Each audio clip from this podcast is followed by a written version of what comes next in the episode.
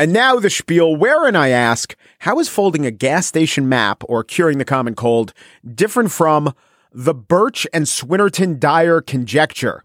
As you know, the Birch and Swinnerton Dyer conjecture describes the set of rational solutions to equations defining an elliptic curve. See, everybody knows that solving the Birch and Swinnerton Dyer conjecture is hard. It's hard to solve. That's why there's a million dollar prize for solving it. Everybody knows it's hard. Nobody thinks it's not hard.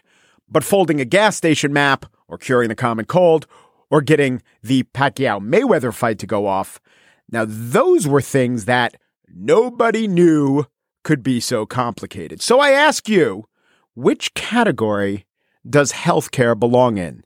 Donald Trump says it's not like the Birch Swinnerton Dyer conjecture.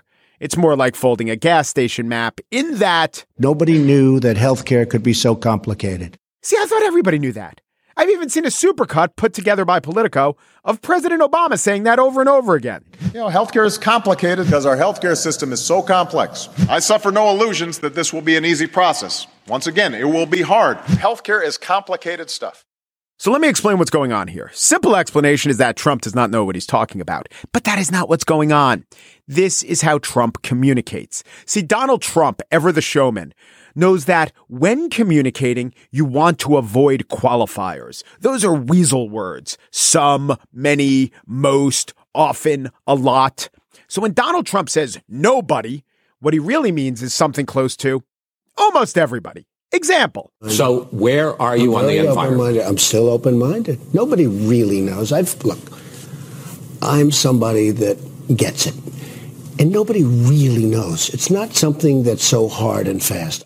Nobody knows, meaning almost every informed scientist knows. In fact, most every informed citizen knows climate change is real.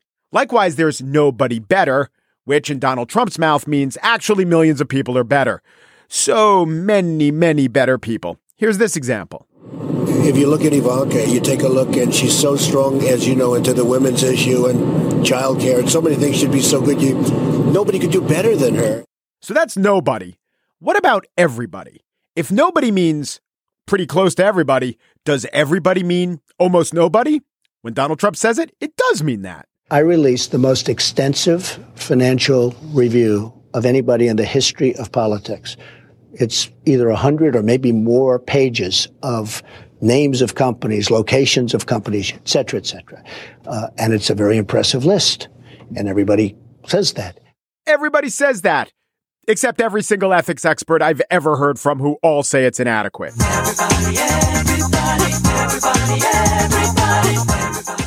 So everybody means almost nobody, nobody means almost everybody. To wit, here are a couple things Donald Trump says he could do better than anybody or what he knows more than anybody.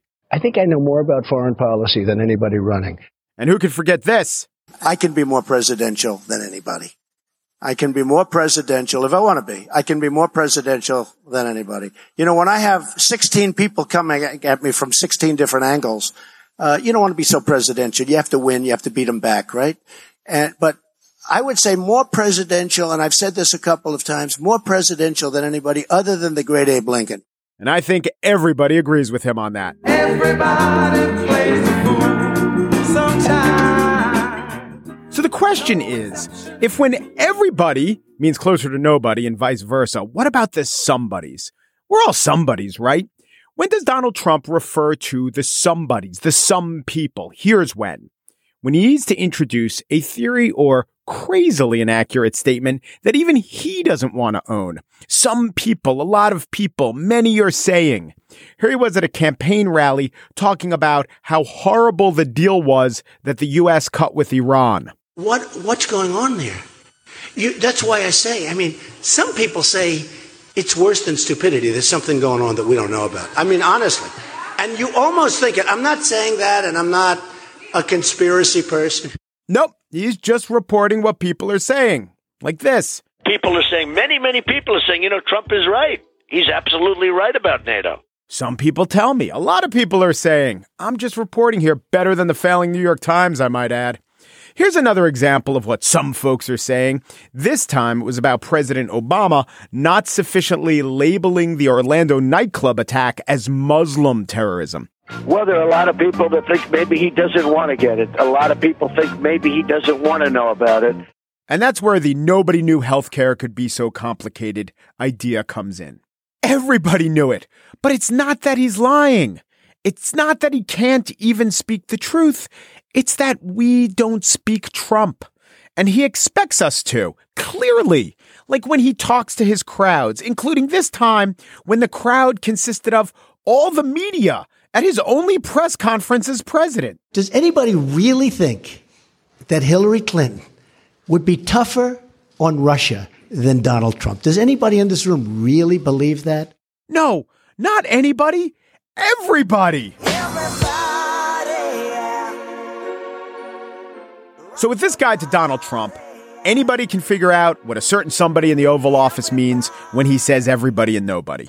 Now, some people are saying this is not excusable, that there's another word for it rampant, wanton, uncontrolled lying. But everybody knows a president wouldn't do that, right? Anybody?